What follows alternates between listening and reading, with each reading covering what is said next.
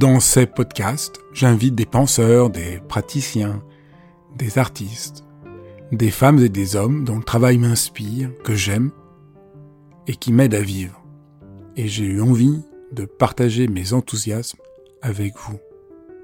Dialogue parce que je crois à la vertu de l'écoute et au bonheur du partage. Dialogue parce qu'en un temps où tout devient un peu trop formaté et lyophilisé, j'ai voulu prendre le temps d'écouter des personnes qui ont consacré leur vie à penser, à créer, à faire. Dialogue pour permettre à mes invités de déployer leur engagement et leur conviction sans que leurs paroles soient coupées en petits morceaux. Dialogue pour pouvoir être transformés en les écoutant, transformés par une parole vraie. Bonjour, bienvenue dans Dialogue. Aujourd'hui, je reçois le psychiatre Patrick Lemoine et j'espère que vous allez vraiment vous amuser.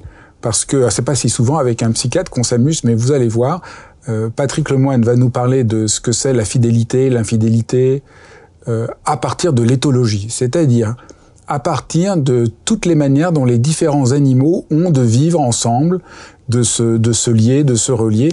Est-ce que qu'est-ce qu'on peut en comprendre, même si nous, les êtres humains, nous avons un libre arbitre et nous ne sommes pas euh, entièrement euh, dépendants de la biologie, la biologie nous éclaire beaucoup. Vous allez voir, c'est follement drôle.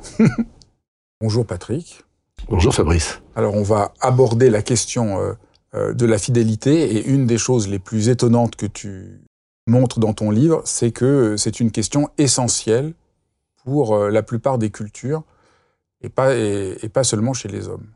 Oui, pour pratiquement toutes les espèces, disons pluricellulaires. La bactérie, je suis un peu moins sûr.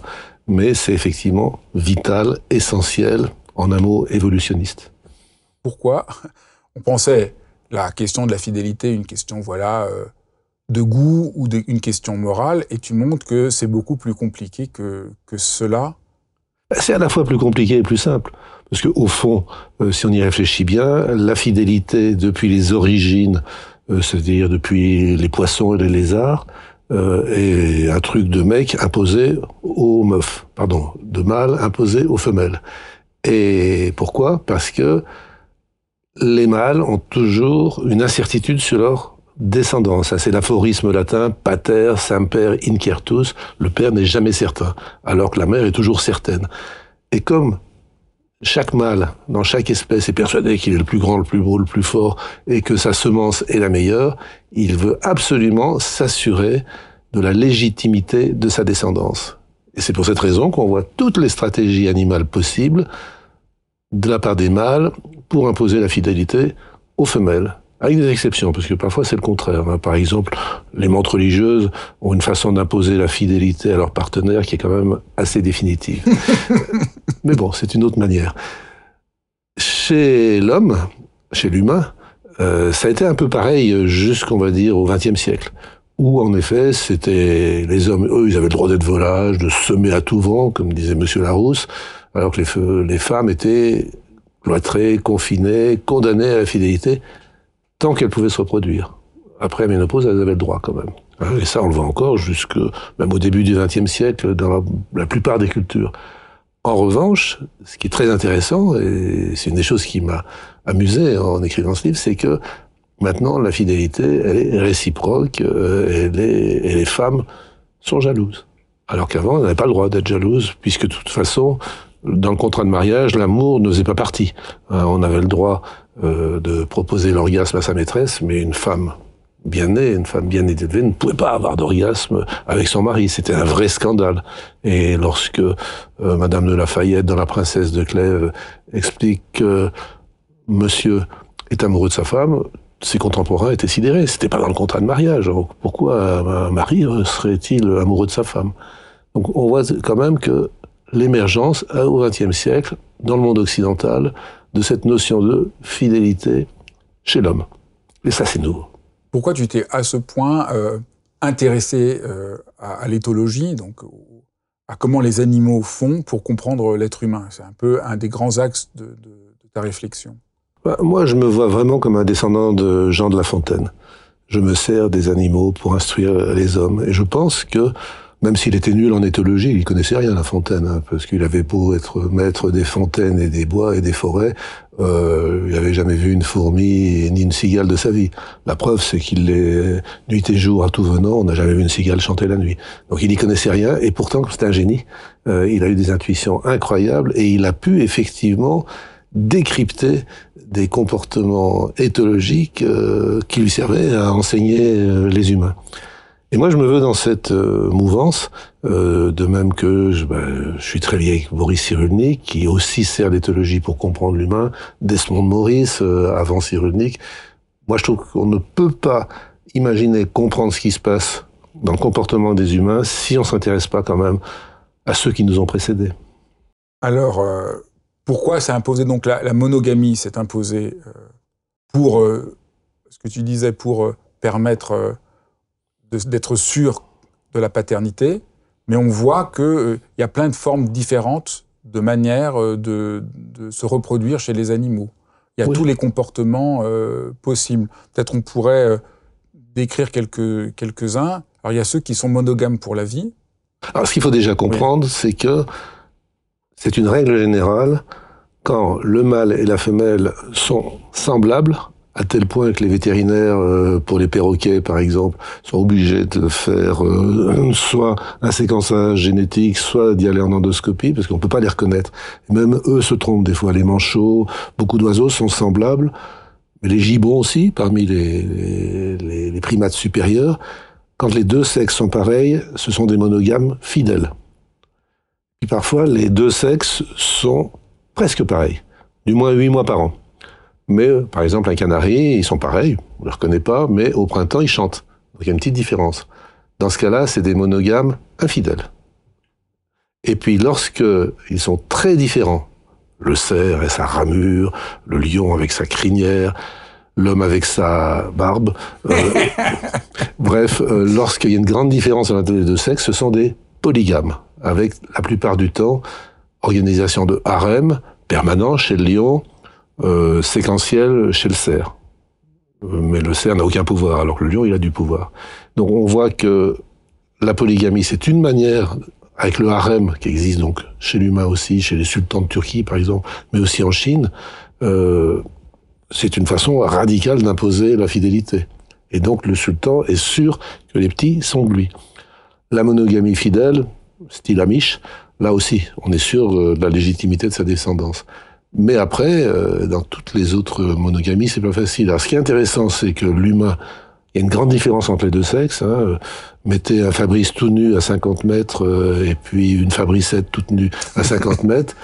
Moi, je reconnais tout de suite quel est le garçon, quelle est la fille. Il y a des tas de différences anatomiques évidentes. Donc, nous sommes anatomiquement des polygames et culturellement des monogames. Et qu'on vienne pas de sortir euh, les musulmans ou les chinois parce que c'est complètement exceptionnel. Il y a que les élites, les très riches, les gouvernants comme chez nous d'ailleurs, les rois, les empereurs, qui sont polygames. Mais autrement, Dieu sait si j'ai des amis musulmans et des patients musulmans, j'ai jamais rencontré un polygame. Pourtant, j'ai travaillé aussi dans les pays du Golfe, j'en ai jamais rencontré. Donc en fait, la monogamie est culturellement plus que dominante chez l'être humain, alors qu'on est construit comme des polygames. Et c'est ça qui fait que l'être humain, je pense c'est ça la raison, c'est que nous sommes capables d'adopter toutes les stratégies animales, des pires aux, des, aux plus romantiques, pour imposer la fidélité. Alors on peut essayer de décrire quelles sont les, les différentes approches qu'ont les animaux. Ah oui. Alors, donc, on a parlé des monogames pour la vie. Tu, tu oui. expliques que les mammifères carnivores, il y en a que 16% qui sont euh, monogames. Ouais, euh, la monogamie, c'est pas un truc de mammifère, euh, pas tellement. C'est beaucoup plus un truc d'oiseau. Euh, il y a quelques poissons, des lézards, je crois pas qu'il y en ait. donc effectivement, chez les mammifères, il y a ceux qui sont vraiment quand même monogames. Je vous dis, je te disais, les, les gibbons par exemple sont réellement des monogames. Les blaireaux? Alors les, les blaireaux, je ne sais plus bien. Oui, je crois que oui. Okay, tu dis les fennecs, les, fennecs, ouais, les chacals et les blaireaux. Voilà. Et il y a aussi l'antilope dictique. Cette toute petite antilope mignonne, on dirait un jouet. Eux aussi, ils sont complètement monogames et fidèles. Euh, mais c'est vraiment des exceptions. Dans cette logique que tu décris, euh, qui conduit euh, les, les, mâles à vouloir être sûrs de leur descendance, ça conduit, ça j'étais vraiment étonné, les ours à dévorer les oursons. Oui. Et que beaucoup d'animaux dévorent leurs propres petits. Les petits, en général. Bah, c'est une raison qui est très simple, c'est que chez le mammifère, euh, la femelle, quand elle a des petits, ben, elle fait pas d'œstrus. On peut pas s'accoupler avec elle. C'est juste impossible puisque la majorité, à part les bonobos, nous, peut-être quelques cétacés, ne s'accouplent qu'en période de fécondité. Euh, on pourrait d'ailleurs revenir pourquoi nous, on s'accouple euh, avec les femmes, même quand elles sont pas fécondes, même quand elles ne sont plus fécondables euh, vu leur âge. Et on voit donc que les mammifères, ils veulent tomber sur des femelles en œstrus, donc fécondables parce que bah, ils veulent pouvoir les féconder de manière à gratifier la femelle de leur magnifique sperme. Or, les lionnes, euh, les ours sont pas fécondables si elles ont des petits. Donc la seule stratégie, c'est je bouffe les petits, qu'ils soient d'un autre ou qu'ils soient les miens, euh, de façon à déclencher l'ostrus chez la femelle. Alors chez les lions, les lions ils ne bouffent que les petits des autres. Parce qu'ils prennent le contrôle d'un harem de lionnes, à ce moment-là, ils déclenchent l'ostrus chez toutes les lionnes. Et les lionnes ont des stratégies pour sauvegarder leurs petits. Elles les cachent, euh, elles se battent, elles se groupent pour se battre, pour, de façon à sauvegarder leurs petits. Euh, les ours également essayent de protéger leurs petits.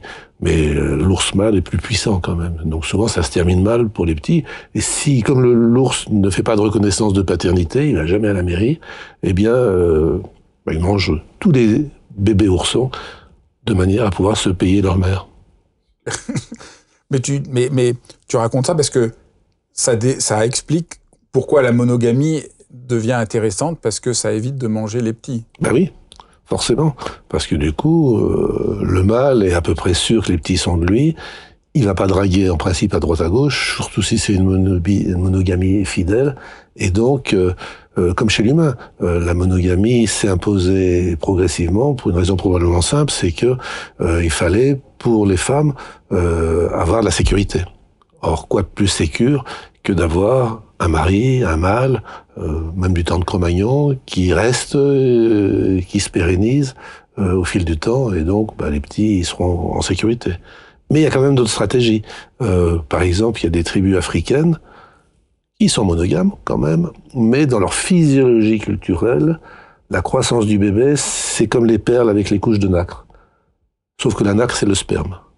Et dans leur physiologie, bah, le premier mois, je dis c'est un peu au hasard, le premier mois, c'est le mois où vont se développer les jambes, le deuxième mois, c'est où va se développer le cœur, le troisième mois, où va se développer euh, le cerveau. Donc au cours du premier mois, une bonne future mère doit s'accoupler avec le meilleur coureur de la tribu, celui qui a les plus belles jambes. Le deuxième mois, ben, va s'accoupler avec le plus courageux, celui qui a un cœur euh, le plus formidable. Euh, et bref, au bout du compte, au moment de l'accouchement, le bébé, il aura 5, 6, 7 pères biologiques, puisque dans la physiologie culturelle, ce sont des pères biologiques. Donc une bonne mère doit avoir... Pourquoi? Mais la raison est simple, c'est que c'est des endroits extrêmement dangereux, des forêts inhospitalières, et donc pour assurer l'avenir du bébé, bah, plus il y a de pères biologiques, plus il sera en sécurité, il restera bien toujours euh, deux, trois pour s'occuper de lui impressionnant. ça a scandalisé les missionnaires, comme tu peux imaginer. Oui, mais c'est impressionnant, la, diversité des manières. Euh, et ça explique aussi le, le, choix culturel de comment les femmes s'habillent et de, et, de ce qui, et de ce qui, pour un homme, euh, le type de femme euh, qui, dans la représentation générale, lui plaît. Et l'inverse aussi. Alors, qu'est-ce que, quel est le, le canon de la beauté? De ce point de vue-là tu as raison, la, mode est très importante. Alors, faut comprendre que un homme qui drague n'a pas du tout la même euh, finalité, n'a pas le même objectif qu'une femme qui, qui drague. Un homme qui drague, ben, il faut que la, que la femme, la jeune fille, soit avec une espérance de vie maximum. Donc l'homme est par nature genophile, puisque dans l'espèce humaine, il y a trois critères, c'est comme chez l'animal d'ailleurs, c'est qu'il faut qu'elle soit en bonne santé, donc avec une bonne espérance de vie, deux, qu'elle soit consentante, euh, et pardon, deux, qu'elle soit féconde, et trois, qu'elle soit consentante. Donc, en Occident, quels sont les critères de bonne santé? Bah, Effectivement, l'extrême jeunesse. Et donc, on voit que, bah, par exemple, la femme, les deux femmes les plus séduisantes de tous les temps, selon mon sondage personnel, euh, c'est euh, Cléopâtre et Marilyn. Et euh, on n'a pas beaucoup de photos d'époque euh, de Cléopâtre, mais Marilyn, on sait que bah, elle avait un front bombé, un petit nez recourbé, des grosses lèvres pulpeuses, un menton en arrière, des pommettes hautes, Betty Boop, c'est-à-dire une femme enfant, avec le pam pam pidou, c'est-à-dire une voix de petite fille, des minauderies de petite fille. Ça, ça fait craquer les hommes. Parce que ah, d'un point de vue, là on parle pas du point de vue du point de vue éthologique, parce que euh, bah, parce que c'est l'extrême jeunesse, donc un gage de longue vie. Donc elle va être capable de porter, allaiter et élever l'enfant, puisqu'elle va vivre vieux. Euh, et donc, euh, bah, les hommes recherchent euh, d'instinct la genophilie. Et on voit bien, d'ailleurs, même dans les médias, lorsque Johnny ou bien Jean-Paul Belmondo, hémiplégique, plus de 80 ans, féconde une jeune fille, une jeune femme, pardon, ça choque personne. En revanche, quand le président en exercice de la République épouse une femme nettement plus âgée, les gens se marrent. C'est stupide. C'est ridicule, ça n'a aucun fondement rationnel. Au contraire, on sait qu'Emmanuel Macron est un économiste, et donc il connaît les chiffres. Comme les femmes vivent plus vieux, c'est logique, d'une certaine manière, qu'on épouse des, femmes plus âgées. Il y aurait moins de veufs euh, sur Terre, et dans les EHPAD, ça changerait un petit peu l'ambiance. Donc, euh, on voit que clairement, euh, cette notion de genophilie euh, est importante. Pédophilie, c'est le contraire, c'est-à-dire que la femme n'est pas nubile. Et donc là, on est dans la perversion, c'est une erreur, c'est une impasse évolutionniste, sans parler des aspects moraux. Deuxième critère, c'est la fécondité. Les hommes, ils veulent des femmes fécondes.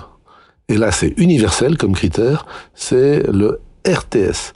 Hein, c'est le rapport, pardon, le RTH, le rapport taille-hanche. Et d'ailleurs, on voit dans toutes les cultures du monde, ou presque, quand des mecs sont entre eux et qui veulent parler d'une belle nana, qu'est-ce qu'ils font? C'est-à-dire, ils miment ce rétrécissement de la taille par rapport aux hanches, qui sont un critère de fécondité. Et c'est, Pourquoi c'est un critère de fécondité? C'est physiologique, c'est comme ça. Et on voit que quelle que soit la mode, c'est-à-dire si la mode est au maigre, par, par exemple les années 30, hein, Mistinguette, euh, Joséphine Baker, c'est des filles qui étaient très minces, ou bien si elles sont plantureuses, Rubens, Renoir, etc., elles ne sont séduisantes que si il y a un rétrécissement de la taille. D'où l'invention du corset, d'où l'invention de tout ce qui torturait les femmes de façon à ce qu'elles aient la taille de taille de guêpe. Et ça, c'est très important parce qu'elles seront fécondables. Et les femmes font tout pour se faire féconder. Lorsque Poiret, le grand couturier, a libéré la femme du corset, c'était une grande libération pour la femme. Dans les années qui ont suivi, il y a eu l'apparition de la gymnastique abdominale, faire quand même une taille de guêpe. Et donc, euh, c'est très important aussi, ce RTS. Le rapport taille-poitrine existe, mais beaucoup moins important, a priori. Et ensuite, c'est le consentement. Quand est-ce qu'une... Parce que un homme normalement constitué, comme d'ailleurs euh, dans toutes les espèces animales, même si un lion est beaucoup plus puissant qu'une lionne, ça n'a rien à voir, il est deux fois plus féroce et fort qu'une lionne, c'est elle qui donne le là, c'est elle qui donne l'autorisation. Une biche, même si le cerf est beaucoup plus fort, c'est la biche qui décide, c'est toujours la femelle qui décide. Et donc nous on fait pas exception, et donc les violeurs, euh, il y a très peu d'espèces qui violent, hein. il y a le chimpanzé et la punaise. Euh, qui violent. Alors les punaises, même c'est en tournante. Euh, et ça peut, comme chez nous, ça peut aboutir à la mort de la victime. Et d'ailleurs, chez les punaises, c'est même les mâles qui peuvent être victimes de viol, mais c'est une autre histoire. Bref, on voit que ce critère de consentement est important. Et quels sont les critères du consentement euh, chez le, chez le garçon, euh, de la, enfin de la part de la fille? Eh bien, ils le savent pas, mais ils le regardent tous, c'est le diamètre pupillaire. C'est-à-dire que si tu donnes un rencard Fabrice à une fille et qu'elle se met en myosis, c'est le râteau. Si elle se met en midriasme, c'est bon, c'est dans la poche. et c'est la raison pour laquelle, aussi bien dans la Rome antique que dans la Rome euh, de la Renaissance, les filles elles se mettaient des colliers à base de bella donna, belle fille qui faisait qu'elle avait une midriase et donc elles avaient, elles disaient un regard profond et les mecs, et il suffit de regarder le fabuleux destin d'Amélie Poulain qui a eu un succès planétaire, même en Amérique où Dieu sait si les films français sont pas très recherchés. Pourquoi? Parce que la légende, je sais pas si c'est vrai, je suis pas allé dans les studios, disait qu'on lui avait mis euh, des un collier d'atropine pour la, la dilater que paraît-il se cogner dans les meubles quand elle faisait le tournage, parce que tous les mecs étaient scotchés euh, à Amélie Poulain.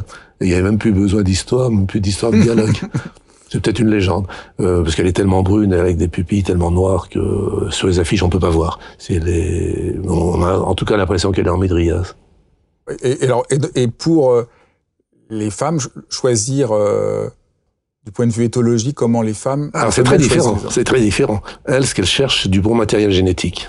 Et je veux pas être vulgaire, mais si tu reprends Le Monde selon Garp, qui est un roman génial, euh, où c'est une infirmière qui veut surtout pas de mari, euh, elle est infirmière, elle prend un mec dans le coma, il se réveille une minute et elle se fait féconder. Et Garp, le fils, donc dit je suis euh, one shot man, l'homme d'un coup. Euh, et en fait, bah pour les filles, c'est ça. Un seul, un seul coup peut suffire. Ce qu'il faut, c'est du bon matériel génétique. Et donc, leur orientation, leur choix, ça va être de trouver un mâle dominant. Parce qu'il est supposé être euh, porteur du, du, meilleur sperme possible, la meilleure semence possible. Et alors, quels sont les critères euh, des femmes pour avoir des mâles alpha, des mâles dominants? Ben, C'est la réussite. Alors, on peut supposer que du temps de Cro-Magnon, c'était le plus fort, le plus musclé et le plus charismatique, c'est-à-dire le chef du clan. On peut supposer qu'au Moyen Âge, c'est celui qui avait le plus beau panache blanc, qui avait le plus bel écu. Et puis, ben, de nos jours, c'est quand même, on va dire, c'est le leader, que ce soit le capitaine de l'équipe de foot, le contremaître ou le roi ou le président de la République. C'est lui qui a le meilleur sperme. Donc c'est lui qui va être l'objet des, des meilleurs suffrages.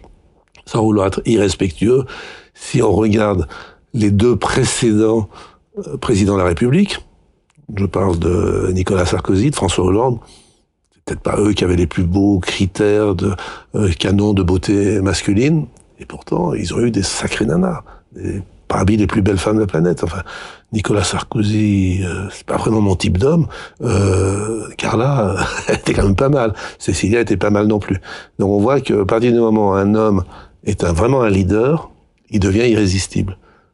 Mais peu importe qu'il soit vieux, qu'il soit malade, pas, un souci il faut qu'il ait un bon sperme. Pourquoi, euh, pourquoi les hommes qui sont puissants, du coup, euh, sont donc plus facilement infidèles? Alors oui, ça c'est. Alors là, il y, a une polémique. C'est qu'on considère qu'effectivement, un homme puissant, c'est un homme qui a des forts taux de testostérone. Et donc, euh, s'il a de forts taux de testostérone, eh bien, euh, ça fait partie des critères d'irrésistibilité.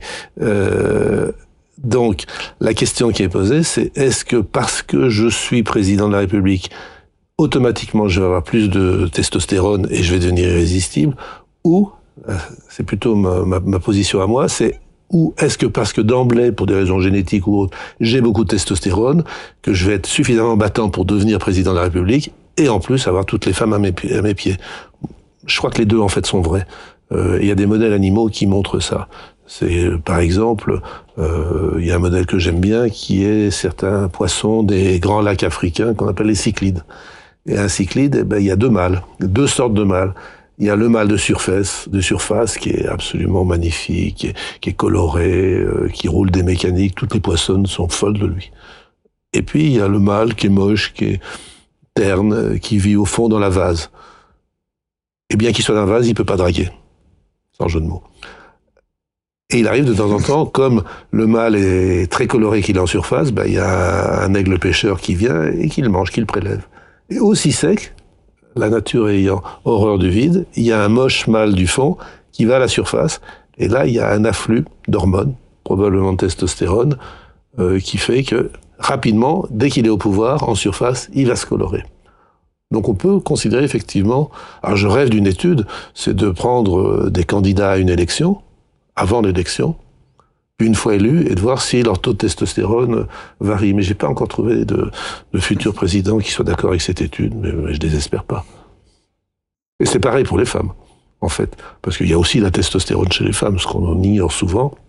Et on voit qu'il y a des femmes de pouvoir qui sont plus testostéronées que d'autres. Euh, si on prend par exemple euh, Catherine de Russie, qui a conquis l'Ukraine, entre autres, qui a conquis une partie de la Turquie, qui était une reine guerrière. Elle avait, c'était une sexe aolique. Euh, c'est incroyable ce qu'elle a pu draguer. Elle prélevait des barons et des comtes très beaux de 20-25 ans, euh, qu'elle se tapait euh, après les avoir fait essayer par euh, différentes comtesses. Et puis quand ils assuraient plus, ben, elle les jetait style Kleenex. Et donc on voit que cette reine guerrière, conquérante, grande souveraine euh, au demeurant, eh bien, était infidèle puisque elle a d'abord fait étrangler son premier mari, le tsar, et ensuite elle était mariée avec le général Potemkin, à qui elle était infidèle, mais c'est lui qui était le rabatteur des fameux contes. Donc euh, c'est une stratégie. Et puis il y a d'autres euh, reines qui étaient tout aussi mignonnes que la grande Catherine. Je pense par exemple à Marie-Thérèse d'Autriche, qui était extrêmement diplomate, comme la, reine Victoria, par exemple, également comme euh, Élisabeth Ier, la reine vierge. Eh bien, elles ont régné de manière très diplomatique et elles étaient fidèles. Donc, on voit qu'il y a un comportement féminin dans le pouvoir fait qu'elles sont plutôt fidèles, alors qu'il y a un comportement guerrier font qu'elles sont infidèles. Alors il y a une exception là, là c'est Isabelle la catholique, hein, la, la Reconquista, lorsqu'elle a pris Grenade, elle a massacré tout le monde, c'était vraiment une grande guerrière, mais elle, elle était fidèle au Christ, donc c'est autre chose. Et tu crois vraiment que euh, tous ces choix et ces décisions que nous, que nous, que nous prenons sont vraiment, euh, dépendent vraiment de, cette dimension euh, je sais pas comment on pourrait dire, euh, biologique. Euh, ah bah pas que, Dieu merci, on est quand même aussi un animal de raison, on a un libre arbitre, on a une éthique. Euh, fidélité, c'est la foi donnée. Euh, D'ailleurs c'est curieux parce que les dictionnaires disent c'est le souci de la foi donnée, comme si la fidélité était un souci. Mais bon, c'est une autre question. Donc non, non, je, je pense qu'on a des, des pulsions. Euh, D'ailleurs les philosophes disent mais qu'est-ce que tu parles de fidélité chez animal la fidélité euh, suppose le libre arbitre, donc on peut pas en parler chez animal. Et c'est une position que je respecte, euh, même si je suis pas à fond dedans. Euh, donc effectivement, on est un être, euh, nous sommes des êtres philosophiques, euh, éthiques, rationnels, capables de contrôler nos pulsions. Et c'est ça qui fait la complexité de l'être humain, puisque, comme on disait au début de l'entretien, nous sommes des êtres polygames et pourtant en gros, nous nous comportons de manière monogame. Et c'est vrai pour les deux sexes de nos jours, puisque la polyandrie, il faut quand même pas oublier qu'elle existe, qu'il y a des espèces de harem d'hommes dans certaines cultures. Que, en Chine, on a retrouvé, euh, il y, a par exemple une polyandrie euh, sororale, c'est-à-dire qu'un homme va épouser toutes les sœurs euh, d'une autre famille, ou une femme va épouser tous les frères d'une autre famille. Ça, on trouve par exemple au Népal, dans certains royaumes himalayens. Euh, on retrouve ça dans certaines, euh, également euh, certaines régions d'Amérique précolombienne. Donc on voit que tous les comportements sont possibles, mais qu'il n'en reste pas moins que nous sommes des êtres philosophiques. Tu as très bien expliqué pourquoi, enfin, ce qui faisait que les femmes choisiraient comme homme le plus celui qui a le plus de pouvoir, celui qui est le plus, qui, est, le leader. voilà. Comment tu expliques alors l'incroyable succès qu'avait auprès des femmes euh, Serge Gainsbourg? Ah, C'était un sacré leader, Serge Gainsbourg, c'était un génie. Euh, donc, euh, alors effectivement, il y a, y a, quand même toute, toute une analyse dans, dans, le... Tout le côté du, du, du romantisme du mauvais garçon. Le, et cette chanson de Fréhel, mais je l'aime, il est moche, il est laid, mais il me plaît. donc il y, y, a ce côté romantique du mauvais garçon mais qui d'une certaine manière est un leader lui aussi. Et je pense que Serge Gainsbourg, qui était effectivement lui aussi extrêmement moche, est un tel génie euh, qu'il est forcément attirant. C'est pas vraiment le critère physique qui attire les femmes, c'est le critère de leadership. Serge Gainsbourg, c'est indiscutable. La preuve, c'est que tu le connais. Euh, donc c'est qu'il est célèbre. Et s'il est célèbre, c'est qu'il est leader. Tu expliques que... il y, a, des, trucs très bizarres. On voit par exemple que Landru, quand il était en prison dans l'attente de son exécution, il a reçu plusieurs centaines de demandes en mariage. Donc, on peut considérer que c'était quand même une sorte de leader, Landru. Après, tu expliques qu'il y a plein de formes dans, les, dans, dans la nature, euh, plein de formes différentes. Tu expliques qu'il y a euh, des, des, espèces qui développent euh, de l'homosexualité. J'ai trouvé et tu parles des lesbiennes et des némidophorus. Alors oui, ça. ça? Parce que c'est. oui, alors l'homosexualité, Euh, je pense que c'est à peu près la totalité des espèces animales sauvages. C'est impressionnant ça. Euh, en tout cas, 80% des espèces animales sauvages sont répertoriées, et c'est probablement parce qu'on n'a pas encore observé euh, ce comportement chez les 20% qui restent. Euh, ah bah c'était objet de, de scandale. Hein. Il y a une époque, les zoologistes castraient les mâles gays euh, dans les espèces animales. Donc et même ça avait été observé chez les cailles et les perdrix, c'était scandaleux. Et même on voit que chez les gorilles dans la brume, euh, son nom m'échappe, mais euh, Diane Fosset euh, l'avait observé, mais elle en parlait quasiment pas, parce que c'était quand même un peu scandaleux. Mais pour en rester aux gorilles, on sait qu'il y a des gorilles qui sont gays, il y a des gorilles qui sont lesbiennes, euh, mais pas en permanence, ils sont tous bi, en fait, pratiquement. Et ce qui est très étrange, c'est que cette gayitude ou cette lesbianitude chez le gorille, ne semble pas avoir vraiment de fonction. C'est juste de l'affection, euh, mais quand même les, les gorilles, enfin les guenons lesbiennes le font un peu en cachette quand même du, du dos argenté euh, qui veille au grain. Alors on n'a pas encore observé ce qui se passait si elles étaient prises sur le fait par le mâle dominant. C'est pas comment il réagirait. Mais comme c'est un mâle dominant très débonnaire, le gorille très sympa, du moment qu'on le fixe pas dans les yeux, Là, on peut se faire, se faire déguiser en puzzle si on le regarde dans les yeux, mais autrement, il est plutôt sympa et très pacifique. Moi, je pense que ça se passerait peut-être une ou deux baffes, mais pas plus. Alors, il pourrait peut-être plus être député s'il met des baffes au guenon, mais enfin, c'est une autre question. Et les Cnémidophorus Alors, le Cnémidophorus, là, c'est une espèce, euh, moi, que je réprouve hein, d'un point de vue moral. Donc, c'est des lézards euh, qui sont pas en voie de disparition, euh, qui existent toujours, et euh, pour des raisons d'évolution, euh, les mâles ont été éliminés. Hein, c'est le mythe des Amazones. Et donc, il n'y a plus de mâles que les Forus. Mais il y a quand même un lointain souvenir des mâles.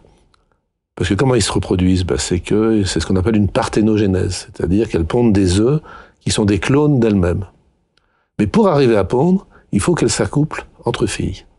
Et selon la période de leur cycle, il y en a une qui sera dessus, l'autre qui sera dessous, et ça fonctionne très bien. Mais quand même, dans certaines périodes où il y a, y a des difficultés alimentaires ou une pression euh, environnementale trop forte, elles peuvent éventuellement s'accoupler avec des mâles d'une autre espèce très proche, avec qui elles sont compatibles. Donc c'est vraiment une autre une espèce très étonnante, horrible du point de vue des mâles que nous sommes, puisqu'ils ont, ils ont complètement éliminé, éliminé les, les mecs et qu'elles s'en sortent très bien, que c'est une espèce qui est tout à fait florissante. Et en plus, c'est une espèce qui est, euh, j'ai envie de dire, un peu d'extrême droite. Parce qu'il y a des cnémiphodophorus qui sont noirs, d'autres qui sont blancs, et ils sont très territoriaux. Et donc, euh, s'il y a un cnémidéphorus noir qui vient sur le territoire d'un blanc, il se fait dégager sans autre forme de procès. Donc, je prends une image, je trouve très sympathique.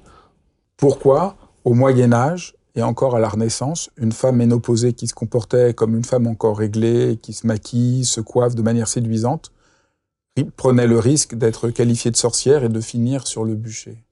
On est toujours en pleine éthologie, là, cette fois-ci, parce que les inquisiteurs étaient des grands éthologues, euh, sans le savoir.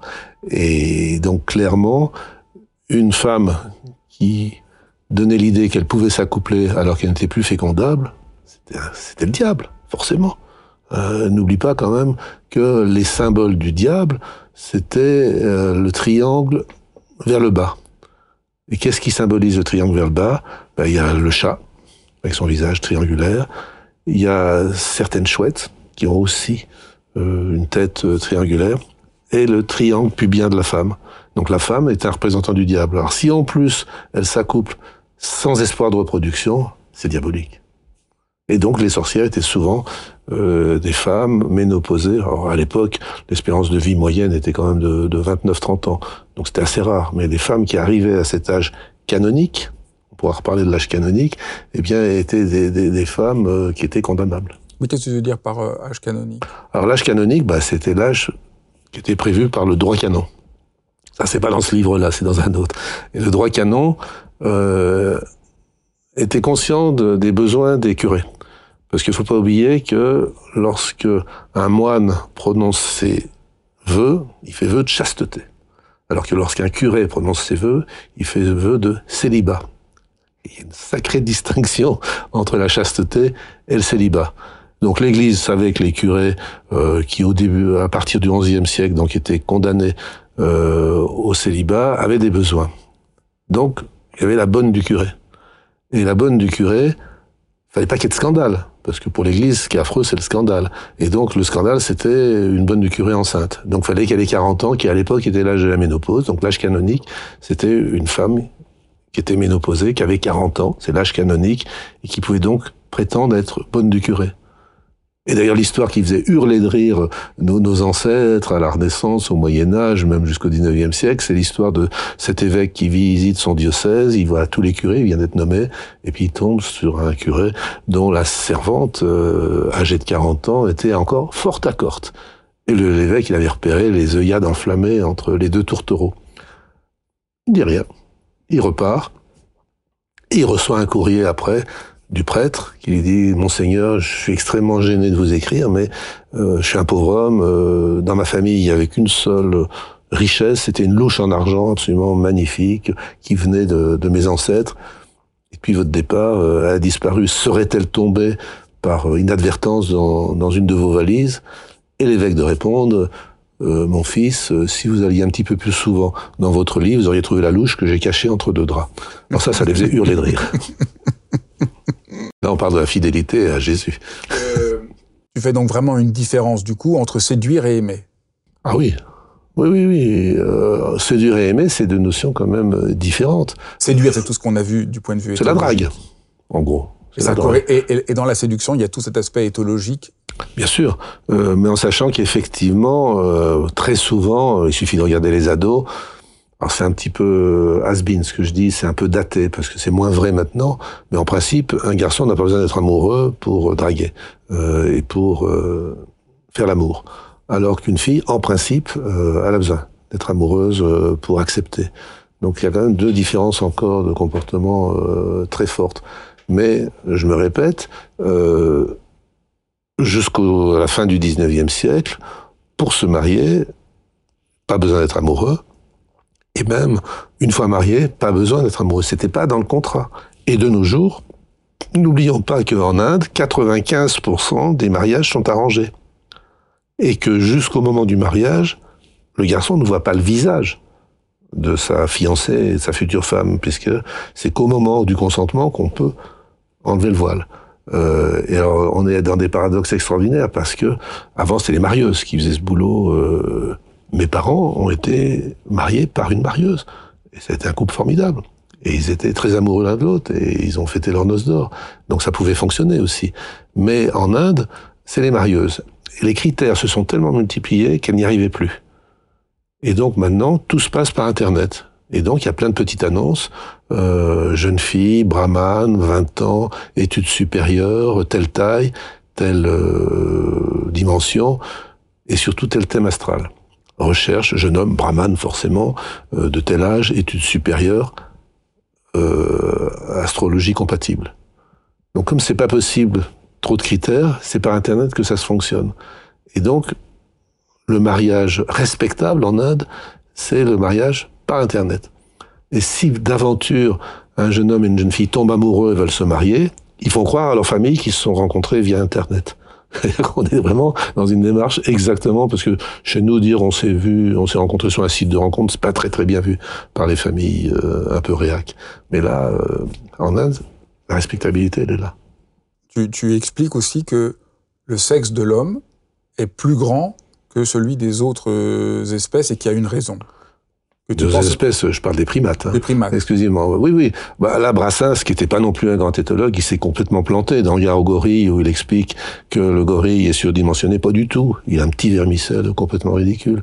Et tous les autres primates supérieurs, ou même enfin, du, babouin, qui est pas un primate supérieur, jusqu'au gibbon, en passant par le chimpanzé, c'est ridicule. Et nous, on est mais surdimensionnés. Et en plus, on est les seuls à avoir un gland. Euh, et je vais pas être modeste, mais je crois que je suis le premier à avoir expliqué pourquoi. Euh, il y a cette surdimension du pénis masculin et le gland. Euh, pour une raison très simple, c'est qu'il y a un jour, ben, on s'est redressé. Il n'y avait plus de forêt, et donc on était dans la savane, et pour voir au loin, il ben, fallait se mettre debout. Et ça a tout changé anatomiquement. Ce qui fait que lorsque une femelle voit un gorille à quatre pattes ou n'importe quel autre singe à quatre pattes, ben, elle voit pas l'objet de son désir. Elle le voit pas. Et donc, euh, c'est plutôt le mâle qui marche à la file indienne et qui a les yeux et le nez surtout juste à la hauteur des organes génitaux féminins, qui sait quand elle est fécondable ou pas. Et donc, euh, on va dire que c'est le mâle qui va prendre les manettes. Alors que une fille voit dans la savane au loin un homme debout, elle va tout de suite repérer que c'est un garçon et elle verra immédiatement le pénis. Et donc, mon hypothèse, mais je pense qu'elle tient la route, c'est que progressivement, par voie de la sélection naturelle, les femmes ont sélectionné ceux qui avaient été les plus euh, sévèrement burnés, comme disait l'autre, comme disait Antoine. Eh bien, au fil des millénaires, le fait de cette sélection des mâles porteurs des plus gros pénis euh, a permis qu'on soit, mais sans aucune commune mesure avec les autres singes. Euh, alors pourquoi le gland? Alors le gland, il y a plusieurs hypothèses. Euh, là, j'avoue, je ne sais pas. Euh, c'est d'une part euh, toujours cette obsession que les petits soient de moi, c'est qu'on voit chez les, certaines libellules, elles ont un pénis avec une spatule, et donc elles raclent tout le sperme des prédécesseurs. C'est le dernier arrivé qui gagne. Et dans certaines espèces, non seulement elles, raclent, mais en plus elles mettent du ciment. Ils sont tranquilles. Euh, chez certaines variétés de requins, eh bien, elles font, les, les mâles font un lavage vaginal de manière à être certain qu'il n'y ait plus d'autres euh, spermes que le leur. Et donc, il est possible que le gland serve justement un peu à racler aussi euh, celui des éventuels prédécesseurs. Mais aussi une autre chose, c'est que cette forme un peu en champignon euh, permet d'aspirer. Euh, il suffit de voir d'ailleurs certains yogis indiens qui sont capables, dans le Gange, d'aspirer de grandes quantités, euh, parce qu'ils s'entraînent, euh, de grandes quantités de liquide, et ensuite, lorsqu'ils copulent, eh bien, ils imposent euh, à leurs partenaires parfois de longues heures où ils vont réaspirer tout le sperme parce qu'ils ne doivent pas se disperser. Donc il est possible aussi que cette fonction aspirante euh, du sperme des autres euh, puisse jouer un rôle. Mais là, on est vraiment dans l'hypothèse. Dernier point, euh, chez les animaux, c'est souvent, c'est souvent les mâles qui sont le plus colorés, le plus, euh, voilà, comme le pan. C'est pas du tout les, femelles. Oui, absolument. Euh, on est toujours dans la même logique, à savoir qu'il y a une pression évolutionniste de sélection de la part des femelles. Donc on a vu chez l'homme, les femelles ont sélectionné ceux qui avaient le plus beau zizi, le plus grand, le plus fort. Et donc, euh, progressivement, bah, les biches ont sélectionné la plus belle ramure, les lionnes, ceux qui avaient la plus belle crinière. Alors on sait par exemple que euh, avoir une grosse crinière pour un lion, lui permet en fait, euh, en cas de coup de griffe ou de coup de croc, cette grande crinière va leur éviter des blessures trop sérieuses. Donc là, il y a une fonction. Comme euh, les femmes, elles aimaient bien avoir des chevaliers qui avaient une belle armure, avec un bel écusson, parce qu'ils étaient plus en sécurité. Euh, mais c'est vrai que ça, on arrive à l'absurdité. Parce que lorsque, enfin imagine, t'es un pan, t'es un faisan, t'as une queue gigantesque, magnifique, toutes les pannes se pâment, mais quand même, tu es dans un endroit où il y a des panthères et des tigres. Et pour s'envoler rapidement, une immense queue comme ça, c'est pas génial. Donc on voit qu'on arrive à des espèces d'impasses évolutives où la pression sélective fait que les attributs des mâles sont tellement colorés, qu'ils sont tout de suite repérés, euh, et tellement encombrants que bah, ça peut. Pourquoi c'est le contraire chez nous? Pourquoi chez les êtres humains Et alors, les ce que je veux dire, c'est que les, femelles dans chez les animaux sont ternes parce qu'elles doivent se fondre dans la nature, et les petits aussi sont ternes, même les mâles sont ternes. On, on les voit pas, ils doivent être hyper discrets. Donc il y a une vraie logique. Et dans les espèces qui vivent près de la nature, pardon, dans les tribus qui vivent près de la nature euh, chez l'homme, c'est pareil. Euh, chez les papous, chez, enfin, les Indiens, euh, les hommes étaient peints, tatoués, avec des grandes plumes, avec des tas de décorations. Et donc le, le, mâle est également très coloré. Alors souvent les femmes, elles avaient des vêtements très ternes euh, et pour se fondre dans la forêt, pour protéger les petits. Et puis, Michelet dit que c'est la faute à Napoléon. Euh, effectivement, depuis le début du 19e siècle, les femmes, euh, alors avant, les hommes et les femmes étaient très chamarrés. Il suffit de regarder Versailles. Euh, les hommes comme les femmes étaient maquillés avec des vêtements extrêmement éclatants.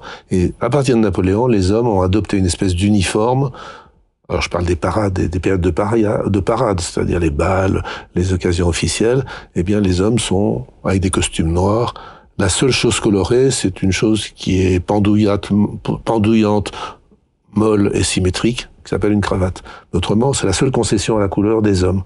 Euh, alors ce que je dis n'est plus très vrai, sauf dans les occasions officielles, qui sont les moments de parade nuptiale. Et alors que les femmes, effectivement, progressivement, ont commencé à se maquiller, à avoir des robes chamarrées, à avoir beaucoup plus de couleurs. Et là, c'est encore un des nombreux paradoxes de l'espèce humaine, qui n'est plus vrai, parce que maintenant que les hommes pleurent comme les filles, et comme les enfants, eh bien, on voit que les hommes peuvent à nouveau maintenant se maquiller, avoir des vêtements très colorés. Parfois, même il y a certains hommes qui mettent euh, des vêtements jaunes éclatants, ce qui n'était pas possible euh, il, y a, il, y a, quelques années, euh, et que maintenant il y a une mode unisexe qui vient encore brouiller les cartes, mais que je trouve passionnante. Écoute, merci infiniment. J'espère que ça donnera à tout le monde envie de se plonger dans, dans ton livre qui est euh, palpitant et extrêmement euh, amusant. Merci et instructif. Merci beaucoup. C'est moi qui te remercie. Voilà, j'espère que vous serez bien amusés et que vous aurez aussi appris des choses, ça vous aura donné à réfléchir et que ça vous aura donné envie de lire l'ouvrage de Patrick Lemoine. Et si vous voulez ne pas manquer les prochains épisodes de Dialogue, eh ben, abonnez-vous à ce podcast. Eh ben, à très bientôt.